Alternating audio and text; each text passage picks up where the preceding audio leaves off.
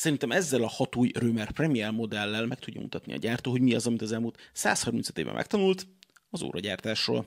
Úgyhogy, ha ez érdekes számotokra, akkor tartsatok velem. Ez most a podcast formátum a teljes élmény érdekében. Keresd meg YouTube-on, vagy beszéljünk órákról pont hu-n.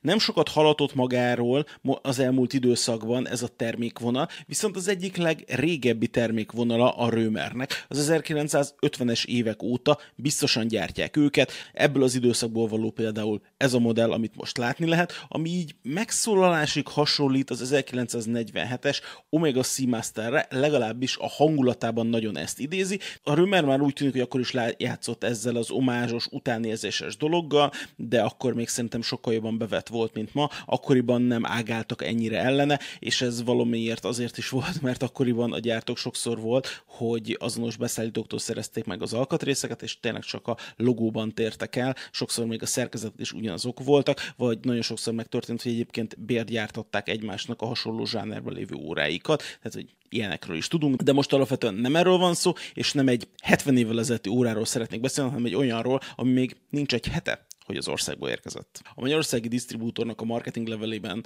egyértelműen Rolex Submariner omázsoknak titulálta ezeket a modelleket, legalábbis így nagyon Rolex utóérzésekről beszéltek, és természetesen, amikor ezeket az órákat a kezünkbe vesszük, vagy csak megnézzük egyáltalán képen, akkor lehet egy ilyenfajta benyomásunk. Amit egyébként egy csomó helyről amúgy kritizálnék, mert ha megnézzük, nem lehet azt mondani rá, mint mondjuk nagyon sok kínai omázsgyártóra, gondolok itt a Kadizentől elkezdve, a Submariner át a Pagani Designig, akik egy az egyben fognak és lemásolnak egy modellt. Itt nagyon-nagyon sok minden változott a számlapon, persze az alap karaktere nem változott meg az órának, de például megváltoztak a méretei, más a számlap, mások az indexek, mások a mutatók, tehát hogy egy csomó minden olyan van, ami eltér, és nem csak logóbeli különbség van. És persze egy csomó Roamer acél sportmodell volt, amiről az elmúlt fél évben erről a csatornán, vagy egyáltalán bármelyik csatornámon beszéltem, viszont én úgy gondolom, hogy a gyártó most jutott el arra a pontra, hogy megmutassa, hogy tényleg valójában mit is tudnak, mert úgy érzem, hogy annyi mindent beletettek ebbe az órába,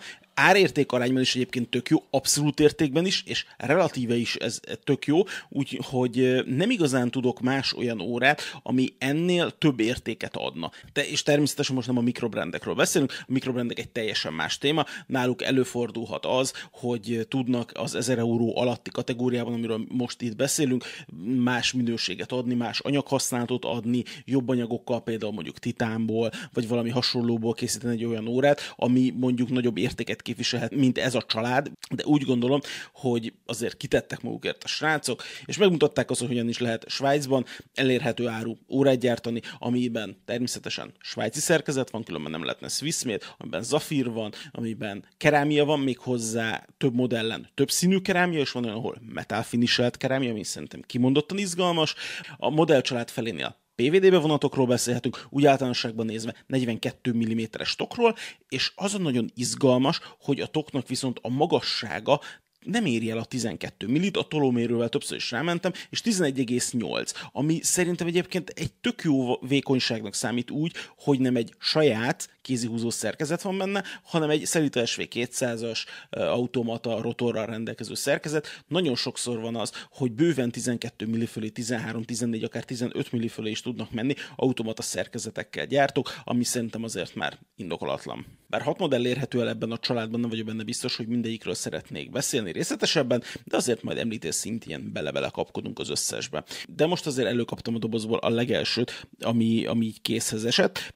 Két dolog van, amit én nagyon-nagyon szeretek, és nagyon keresni szoktam ezekben a fajta órákban. Nyilván most acél, sport, búvár órákról beszélünk, természetesen az a zafírt, ezt tudjátok jól rólam, és a kerámiát. És ebben a modellben mind a kettő megvan. Már amikor először jött a hír, hogy ú, a Roamer most csinált valami teljesen új órát, ami zafírral érkezik, és kerámiával, és rohadt jónak ígérkeznek, akkor azt mondtam, hogy wow. Megláttam a képeket, akkor még izgatottabb lettem, hogy na, a végén még kiderül, hogy csináltak valami tök jót, és úgy gondolom, hogy egyébként a várakozás az nem volt hiába való, ugyanis megérte, megérte ezekre a modellekre, úgy gondolom, hogy várni. Nem a klasszikus méretezést követik az órák, tehát hogy még, még nem lehet őket azzal vádolni sem, hogy nagyon majmolják a Submarinert, ugyanis a, az ikonikus negyven milliméteres tokján azért ez túl van, bár ugye a modern méretezésben már ők is följebb tornázták, de ez most ugye negyvenkét milliméter, ugyanakkor nyilvánvalóan ez a Prime vonal nem tudja eltagadni, vagy a Rolex Submarinerekről való származását, ez egészen biztos. És gondolkodtam rajta, hogy most természetesen végigmehetünk az órán, megnézhetjük a szíját, az, hogy szácsiszolt a linkeknek a nagy része és a közepe pedig polírozott, az, hogy egyébként a toknak a fülei felül szácsiszoltak, oldalt pedig polírozottak, és a szélei megkapták ezt a chamford kezelést. Úgy gondoltam, hogy tök fair verseny lenne, hogyha kinéznénk egy Svájcban gyártott automata kategóriájában, mondjuk árkategóriában mindenképpen ehhez az órához hasonló gyártónak egy hasonló modelljét, és így jutottam el a Davosának a Ternosáig, és úgy gondoltam, hogy ha a kettőt egymás mellé tesszük, akkor azért nyilvánvaló különbségek természetesen vannak. A Ternos ugye alapvetően a klasszikus Rolex méretezést követi, a negyven milliméteres tokátmérőjével. Az eredeti Ternos, tehát ami nem a Professional, az nem tartalmaz bé gé dupla vé kilences festéket, ami kéken szokott világítani, amikor lekapcsoljuk a villanyt, vagy nagyon mélyre merülünk adott esetben. Úgyhogy ebben a Roamer biztos, hogy erősebb. A szerkezetük az lényegében ugyanaz. Ugye a Davosa egy saját márka néven, vagy hát saját azonosítóval ellátott verket kap, de ez egy kicsit olyan, mint a Tag Heuernél, a Kaliber öt, tehát hogy ott azt mondjuk, hogy Kaliber öt, és akkor abba vagy Eta érkezik, vagy Szelita érkezik. A Davosánál is ez van, hogy oda ők mondanak valamit, és akkor olyan szerkezetet tesznek bele, amit éppen kapnak. A Roamer ugye most uh, fixen Szelitákkal dolgozik, az, hogy mikor érkeznek a Roamernek a saját verkei, és mikor lesznek mondjuk automaták, amik beépíthetőek egy ilyen órába, az szerintem még legalább egy-két év biztosan, de a kézihúzósokat már láttam képet róluk, úgyhogy az már izgalmasnak tűnik, de, de nem akarok spoilerezni, az majd úgyis jönni fog még idén. És akkor természetesen a tokban, a toknak a, a kidolgozásában, a toknak az összeszerelés minőségében, ami ugye általában a vízállóságban szokott kicsúcsosodni, mind a kettő kétszáz méteres vízállóságot ígér. Ami a Roamernél érdekes, hogy a kétszáz méteres vízállóságot én nem tudom, hogy technikailag hogy csinálják meg az üvegbetétes hátlappal, mert ugye az van, hogy az üvegbetétes hátlap nem szokta kibírni a húsz atmoszféra nyomást, sem szárazon, sem vízben, de ezt nyilván, hogyha, de nyilván ezt ők kitesztelték, tehát hogyha ráírták a kétszáz méteres vízállóságot, akkor ezt tudja, csak általában ugye az szokott lenni ezeknek az óráknak a, a gyenge pontja, de mondom most higgyük el nekik. Tömör a szíja, tömör szemekről beszélhetünk mindkét óra esetén, illetve itt azért azt hiszem annyi van, hogy mintha a A csapnak a teteje az csak hajlított lenne, de alapvetően ezt el lehet engedni. Belül a, a clasp az szépen mart, és rendes felületkezelést kapott, tehát vannak, vannak benne matrészek, úgyhogy vannak benne a polírozott részek. És úgyhogy lényegi eltérés specifikációban ez a kettő között nincs. Ami a Roamer javára irandó mindenképpen, hogy hét, azaz hét év garanciát adnak.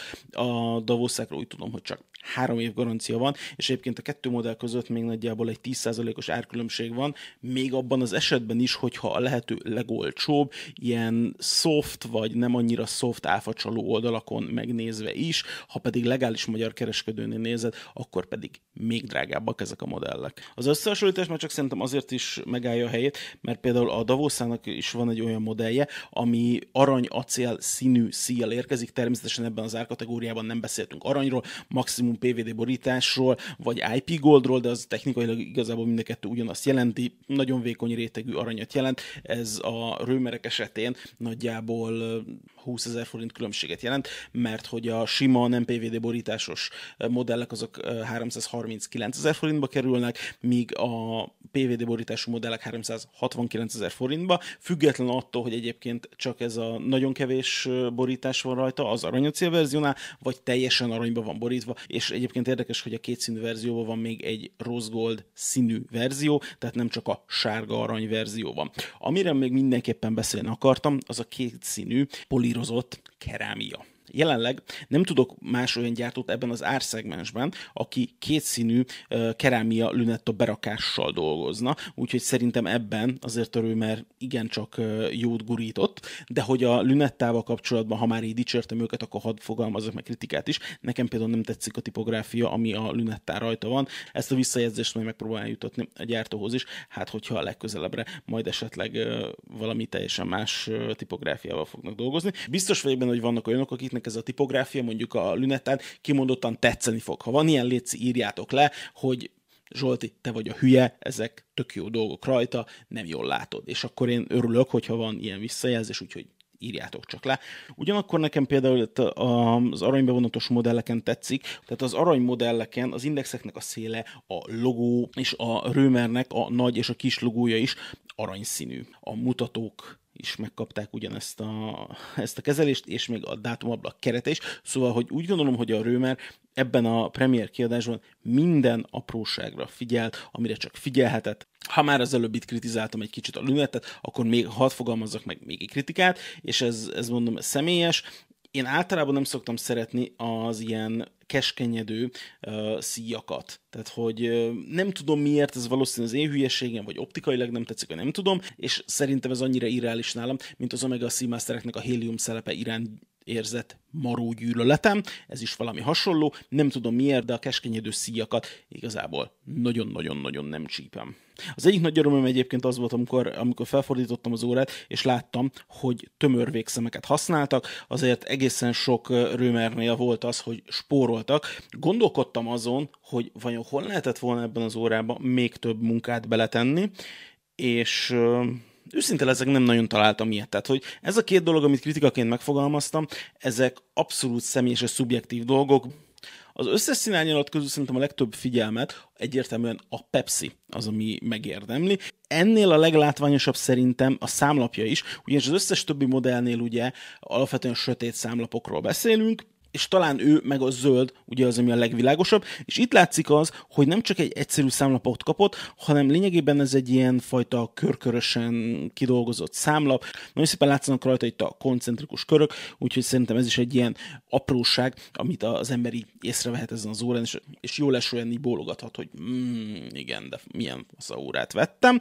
És még ezen kívül is van egy dolog, amit már említettem a bevezetőben, mégpedig a metal finishelés a lünettának az alján. Hát az aranyverziókon ugye a fekete-barna kétszínű párosítás van, de ott nincs meg ez a metálhatás, és pont ez a metálhatás miatt vettem elő a kéket, mert ezen viszont megvan, hogy ez a, hogy kapott a piros ilyen fajta narancssárgás beütést, és ez nekem egyébként végtelenül, végtelenül tetszik.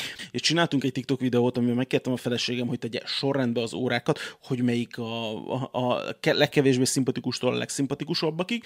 Holtversenyben a kék piros, és a Hulk színű nyert, megértem. Mind a kettő mellett egyébként tudok érvelni, hogy az adott modell az miért jó, vagy miért nagyon jó, de én se tudnám megmondani, hogy melyik a kettő közül a jobb. Még egyszer még a formaság kedvéért, tehát hogy az aranyszínű változatokról, én alapvetően nem szeretem az aranyszínű változatokat, úgyhogy általában, hogyha aranyszínű óra van, nem szoktam több modellt kérni belőlük, hanem mindig csak mondjuk egyet, de most úgy gondoltam, hogy azért nézzük meg közelebbről, milyen az aranyacél, meg a teljes aranyverzió, úgyhogy ezért örülök, hogy egyébként mind a kettő itt van nálam. Igazából mind három aranyszínű modellre igaz az, amit már elmondtam, hogy lényegében pé vé dé borításokat tartalmaznak, tehát hogy ezek ne számítson senki nemesfém órára ilyen árkategóriában. Ez a súlyából is érezhető, tehát konkrétan acélsúlyú órákról beszélünk természetesen. Ugye ilyenkor úgy működik a maga a módszer, hogy két-három rétegnyi, nagyon-nagyon vékony, azt szokták mondani, hogy ilyen atomnyi vékony, azért nem teljesen erről van szó, annál egy picit azért vékonyabb, de, de néhány mikronnyi rétegben viszik föl ezekre az anyagot, és ez általában ki szokott tartani egy két-három évig, úgyhogy én igazából nem tudom, hogy a Roamernek a hét évnyi garanciája ezeknél hogy lesz érvényesítve, de majd az idő megmondja, és majd kiderül, hogy, hogy amikor ezek elkezdenek kopni, akkor a Roamer mit fog mondani, azt fogja mondani, hogy ez használatban eredő kopás, vagy az, hogy meg természetesen megjavítjuk.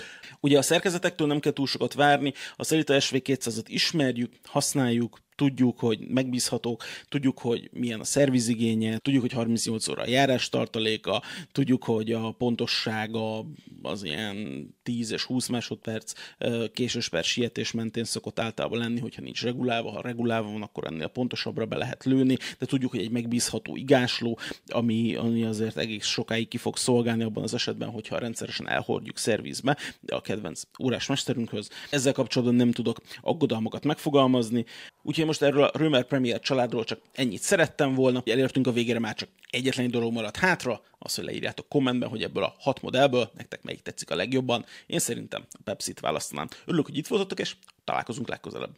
Sziasztok!